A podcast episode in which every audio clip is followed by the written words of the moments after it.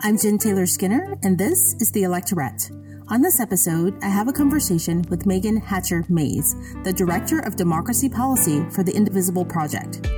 Meagan joins me to discuss DC statehood and the recent historic vote in the House of Representatives to grant statehood to the District of Columbia. If this bill were to be approved by the Senate, DC, of course, would become the 51st state in the nation.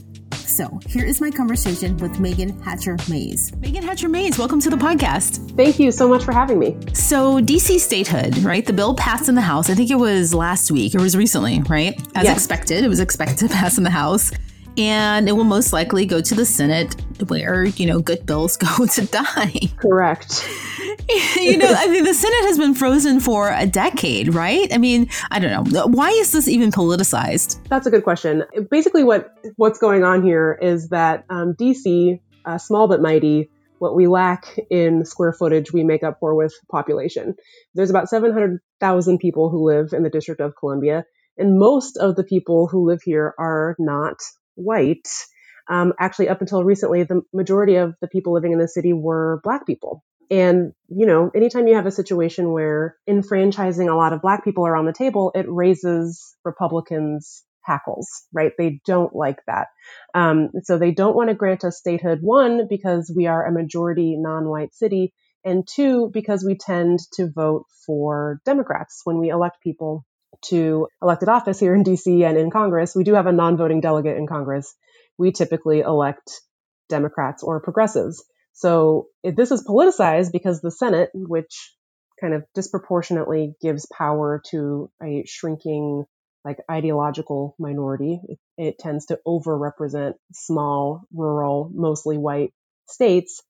That which is great for Republicans, but bad for everybody else. When you start to talk about weakening that conservative stranglehold over the Senate and giving more power to progressives, black people, and people of color, it tends to make Republicans uh, pretty upset.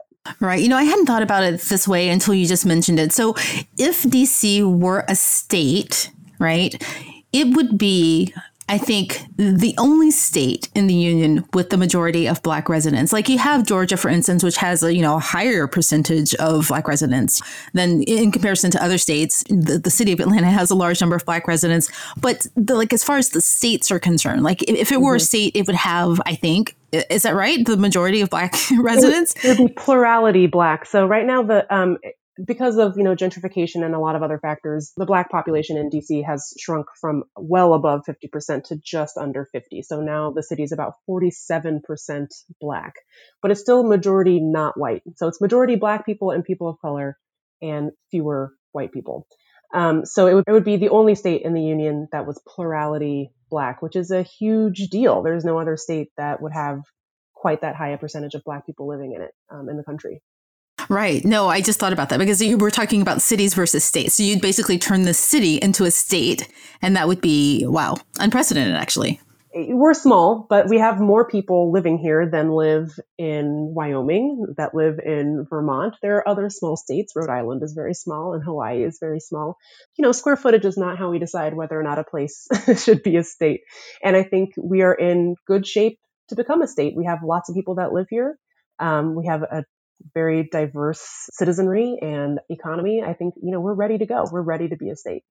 Right. Well, you have, you know, just under three quarters of a million residents, right? Like you mm-hmm. mentioned, it's quite a large population. And you pay taxes, right? Yes, we pay a lot of taxes. right, exactly. So, I mean, you know, with that in mind, how is this even legal? You know, the whole taxation without representation thing. How is this even legal? Yeah, I mean, for, for folks who have visited DC, or you may, or people may have seen, that's on our license plate. No taxation without representation. Like that's the promise of this country is that you should have, if you pay taxes here, you should have a say in how those tax dollars are spent.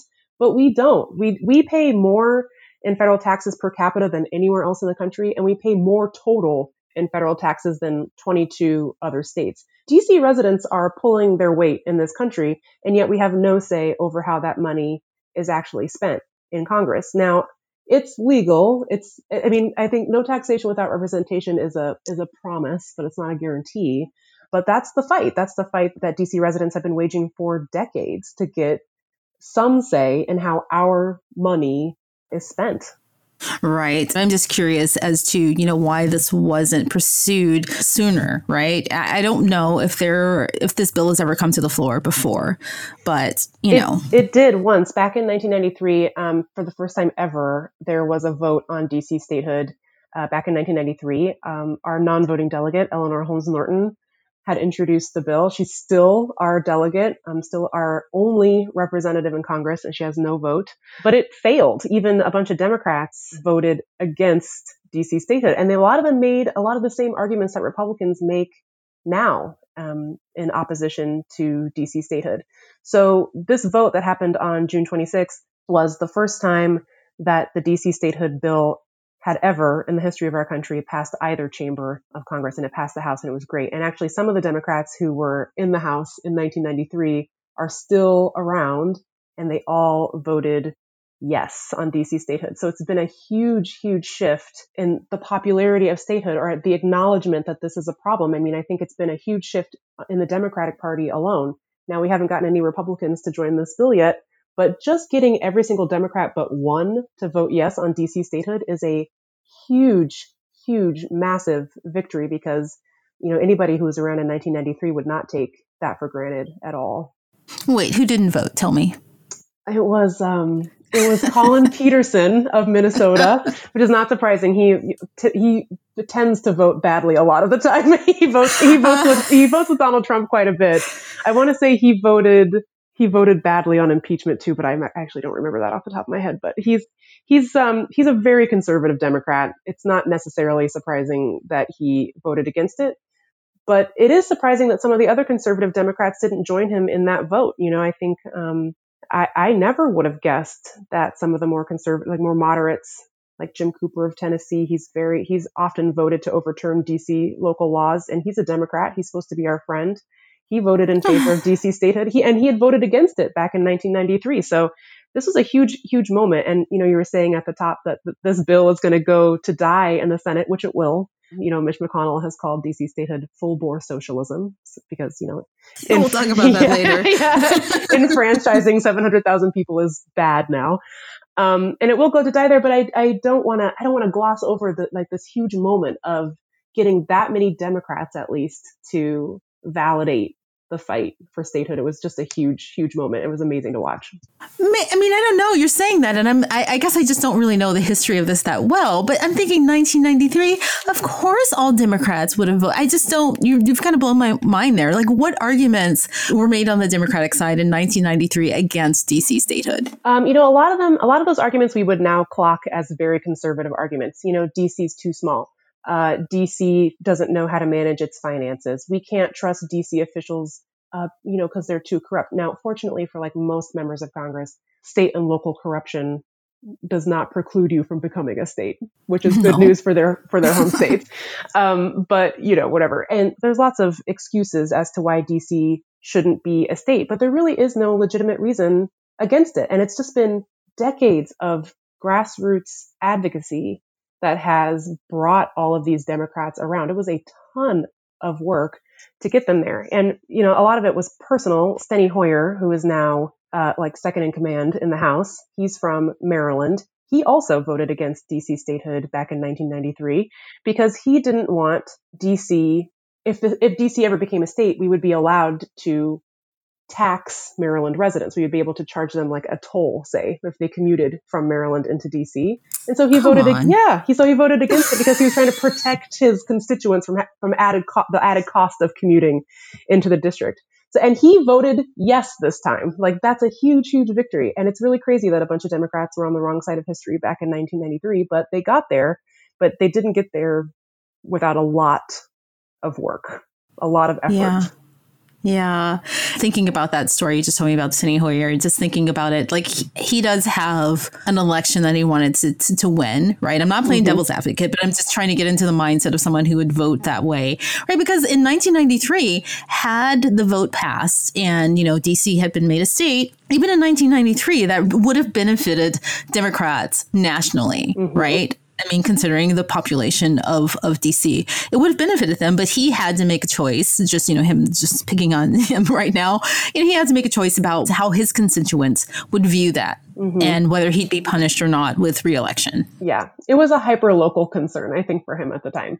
And and I won't lie, actually, to your point about um, you know, kind of what's changed between now and then. I mean, I think the biggest thing that's changed is Donald Trump. You know, I think Democrats are have been very wary in the past of doing things that look like they're trying to grab power, to do like a power grab. And a lot of people thought, I think at the time, that that's what that would look like to the American people. If we made DC a state, that's a power grab because they would elect two Democratic senators to the Senate if they became a state. And that's quote unquote unfair. But I think what Donald Trump has shown is that actually, you know, people who uh, are kind of left leaning, liberal, liberal minded, actually are the majority of the people in this country, but they are not the majority of the people that make up the Senate. There's really only only one way to fix that problem, and that's by making the Senate more representative of America as a whole by creating more states. And you kind of have to start with DC when you are having that conversation. Yeah. So can you talk about, you know, historically some of the arguments that were made earlier in the 20th century against DC statehood? Because some of them were just blatantly racist. For sure. Yeah. I, I mean, and this goes back hundreds of years. I mean, historically, DC has been a majority black jurisdiction. And the reason for that is because Lincoln actually emancipated slaves in the district about nine months before the Emancipation Proclamation. So immediately, you know, hundreds, if not thousands of black people in the district became free. And then DC became a really popular place for recently freed or even in some cases escaped slaves to go because they knew they could live there freely. And that's like the foundation for why our city became uh, you know, used to be known as Chocolate City because so many black people lived here. Like that's the reason. That's how it all started. So going back, you know, 200 years, you know, white conservative uh, members of Congress are looking around thinking like that's a lot of black people. We cannot we like we cannot give these pe- these people political power because that will be bad for us. That will harm our interests as white, sometimes slave owning property owners. So if this has been a long a long time project to deny political power to the district just simply based on demographics, just simply based on the fact that lots of black people lived here. Now, over the course of the years, that intention stayed the same, but they got a lot more clever and subtle in their messaging. So instead of just explicitly saying, I would like to deny black people political power, they came up with a lot of other arguments as to why DC shouldn't be a state, none of which are particularly compelling. But that's how they how they do it now. I mean, this is not this is really not long enough ago. I mean, this happened back in the 1960s. DC sent its first budget ever to Congress to be approved.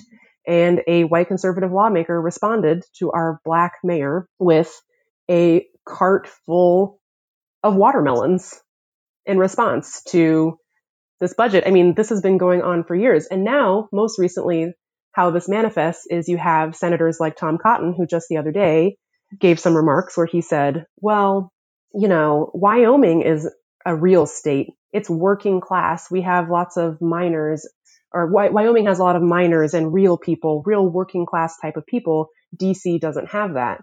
I mean, that's like the loudest dog whistle you can imagine. like oh what oh Tom gosh. Cotton is really talking about when he says Wyoming and working class. Everybody knows Wyoming is overwhelmingly white. So nothing has changed except the language that they use. I mean, those historical arguments denying political power to the District of Columbia, it's all rooted in in race, quite frankly. And so when you hear senators talking about, you know, working class people here deserve representation, but these people in DC don't, that's really what they're saying. That's really what they're talking about. Yeah, you know, we could have a whole episode just talking about, you know, how one defines working class, specifically conservatives, right? Mm-hmm. When they mm-hmm. say working class, what they mean is, is white, because, you know, I mean, you know, working in a restaurant, that's working class, is it not? mm-hmm. uh, you would think so, but not if you're Tom Cotton, I guess. yeah, wow. Okay. So, so those are some of the arguments that were made today and historically. Let's talk about Mitch McConnell's comment, um, socialism did he ever? What was his comment actually? What was he the quote said, exactly? He said that um, DC statehood is tantamount to full bore socialism. So now, did he explain that? Well, the argument he's trying to advance is that Democrats are trying to do a power grab. So, like I said, this our city is mostly not white. a lot of us who live here are progressives. I think Hillary Clinton won DC in the 2016 election 94 percent, like she won 94 percent of the vote back in 2016. So yes, we elect Democrats here.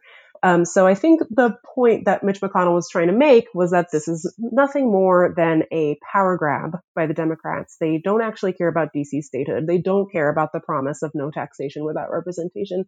They merely care about taking over the Senate with socialists that would be elected by DC residents. It's obviously nonsense, but it is a way for him to kind of whip up their base into a frenzy about granting voting rights to 700,000 mostly not white people who live in a big city, you know? Yeah, I mean that's amazing because it actually has nothing. I mean, there's there's no connection to socialism whatsoever. But no. that word has just become a, a scary word. Mm-hmm. You can say anything is socialism, right? Police reform is socialism. You know, they, yeah. yeah, and they do, they do do that. They do that for nearly every single progressive priority is is socialist. So, you know, you can just kind of tune it out, but but yeah. it does have it does have real world effects for for the people that live here. I mean, you know, as we've been talking about, this victory in the House was so hard fought to get to this point, and to know that it's just kind of kind of go to the Senate and be ignored,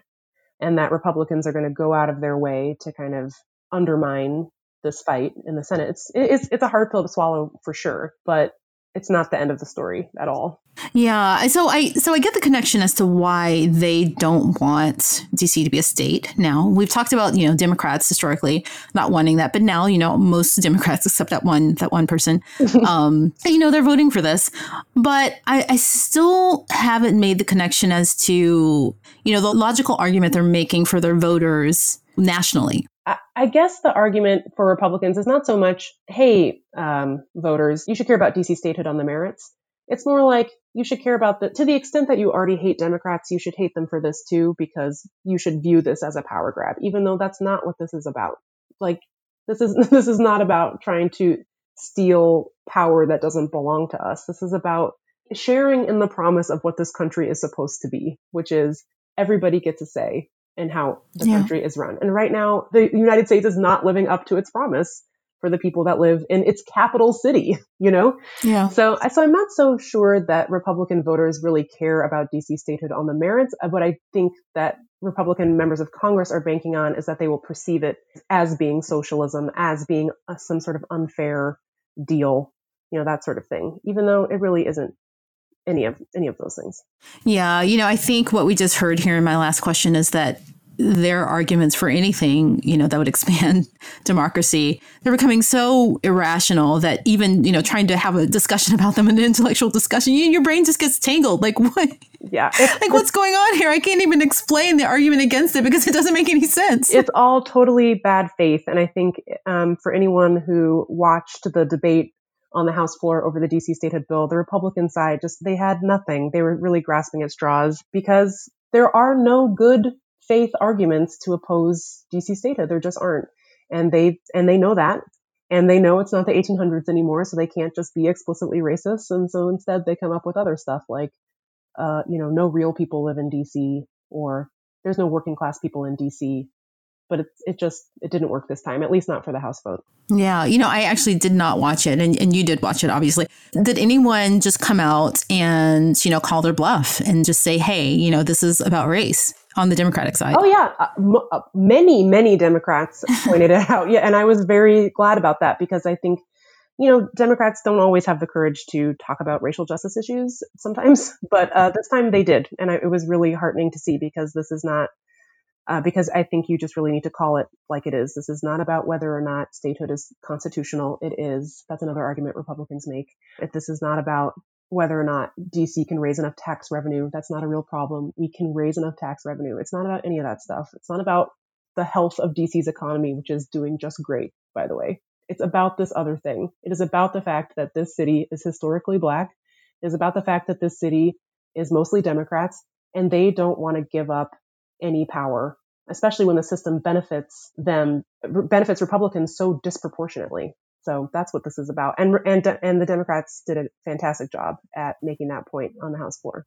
Yeah, you're right. And you know, I'm a Democrat. I'm a lifelong Democrat. You know, I'm black, by the way, which you may or may not know. but, but, I was raised in a you know Southern black family, so it's you know it's obviously I'm a Democrat. We we all were, and, you know, I can say that I agree with you. This level of openness and allegiance to causes like Black Lives Matter and, you know, calling things for what they are, like, you know, this this House vote on the DC statehood bill, you know, just, you know, everyone, you know, not just the black members of Congress, but everyone or a lot of people except that one guy.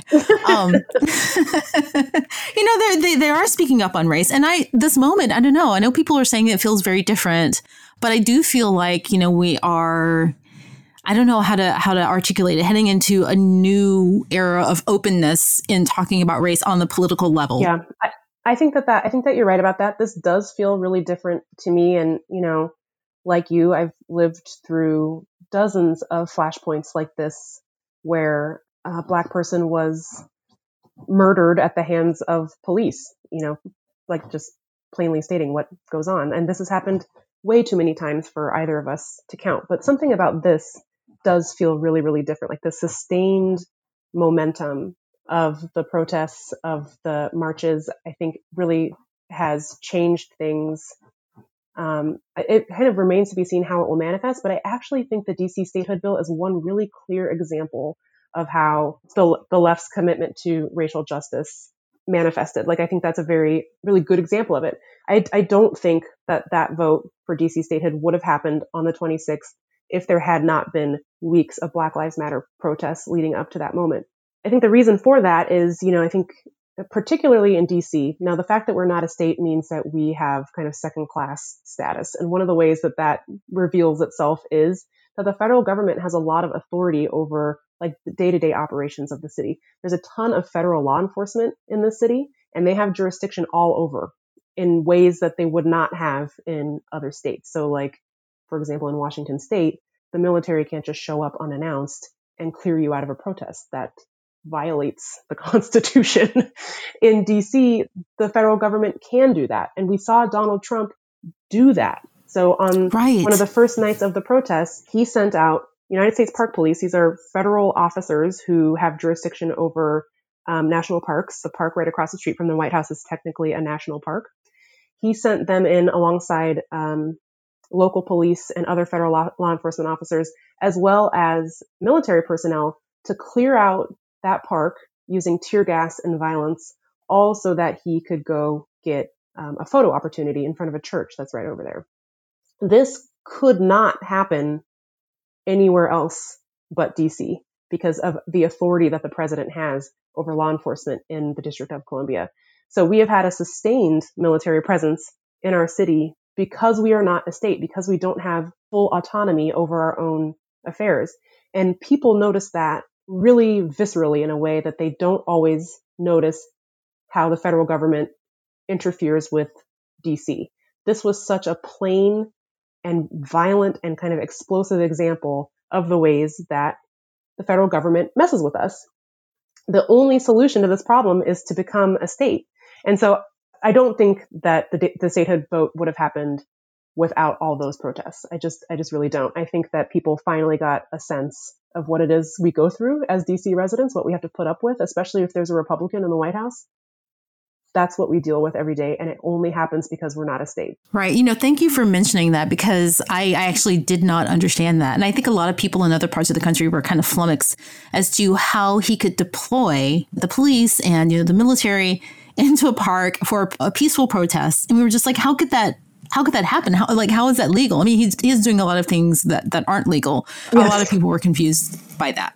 Yeah, and I think that's one of the kind of hidden downsides of living in DC, you know, that, um, you know, there's actually a provision in the law too that allows, that gives the president authority to federalize our local police, which he did not do. But it's really scary to think that somebody as kind of unhinged as Donald Trump having that kind of authority to, to basically weaponize um, our local police force as well, in addition to like a literal actual military agents that he called in to clear out a peaceful protest. It's really, really scary.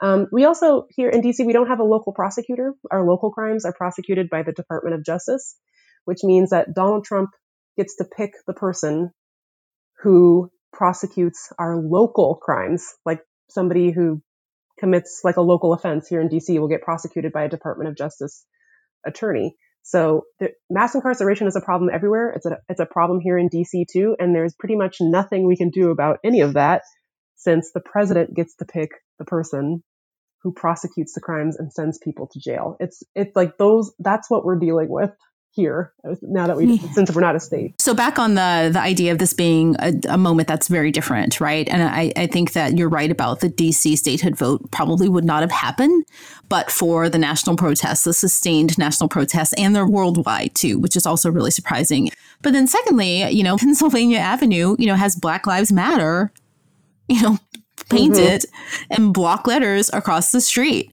So I'm just curious, what what is it like there now? Is is it still militarized? Do you still have this presence there? You know, what's going on? Yeah, uh, people are still social distancing, but actually the turnout for the protests ha- has been incredibly high. I i I went out to a few myself, um, and I was pleasantly surprised at the number of people that I saw, and I was really really impressed with how seriously people at the protest, this is a side point, but I was really, really impressed with how seriously people took social distancing, wearing masks. I didn't see anybody take a mask off the entire time they were at the protest. So even though we're technically supposed to be staying at home, lots of people think that these protests are worth the risk because of how just how unjust these killings of George Floyd and Breonna Taylor and others have been. Where does this go from here? If this is going to die in the Senate, right, which is unfortunate because it's taken so long to get the votes, you know, even on the Democratic side, like, you know, where do we go from here? Let's assume that, you know, Democrats take the Senate, you know, in November, you know, hopefully, and the White House. But if they don't, you know how, how you know will it will we have the momentum to you know to carry this into november or beyond and if not, you know, what are some other ways to get this passed? Yes, we have the momentum. Um, I, if we win back the Senate and we win the White House, we have a very good chance of making DC the 51st state. It's going to be a lot of work still. You know, not every Democrat currently in the Senate is a co-sponsor of the DC statehood bill, so there's some work to do still on the Senate side, and that is uh, Indivisible's plan at least for the next few months for sure. But the goal is to get as much support behind DC statehood both as a matter of democracy and also as a racial justice issue so that we can hit the ground running in January 2021 and really get serious about making this happen for real. If we do not win back the Senate, or if we don't win back the White House, yeah, I think we'll have like bigger problems on our hands than yeah. but, but, yeah. But scenario in which you know Joe Biden wins in November, but say we don't win back the Senate, then the big fight becomes winning back the Senate in 2022. There's still a chance. Actually, the math looks a lot better for Democrats in 2022 than it does this year. So the fight doesn't the fight doesn't end just because we don't win back the Senate. In fact, I think it would really imbue the fight going forward that you know this is really a chance to win back the Senate, do something that will make the Senate more democratic, little d democratic, and really make sure that this country is working for everyone and not just a small few. Yeah. I mean, maybe this is a naive question, but it just seems like this is something that would go to the Supreme Court at some point, you know? Yeah. I don't know. Well, there's been lots of challenges in the past. None have been successful. But if DC became a state, that that would be challenged in court. You know, as I mentioned, you know, re- sometimes Republicans like to say that you know, statehood is unconstitutional. Um, it is not unconstitutional, but just because I think so doesn't mean that the conservative Supreme Court justices will agree with me on that. So, for sure, if it becomes law and we start the process of making DC the 51st state, some Republican somewhere will challenge that law and it will go to the courts. But I feel really good about that case. And also, that'd be a good problem to have because that would mean that it passed the House and the Senate and the president signed it into law. So I'd take it. Yeah, me too. well, Meagan Hatcher Mays, thank you so much for joining me. And thank you for all of your work and your activism. I really appreciate you. And I'll, and I'll be watching this. Thank you so much for having me.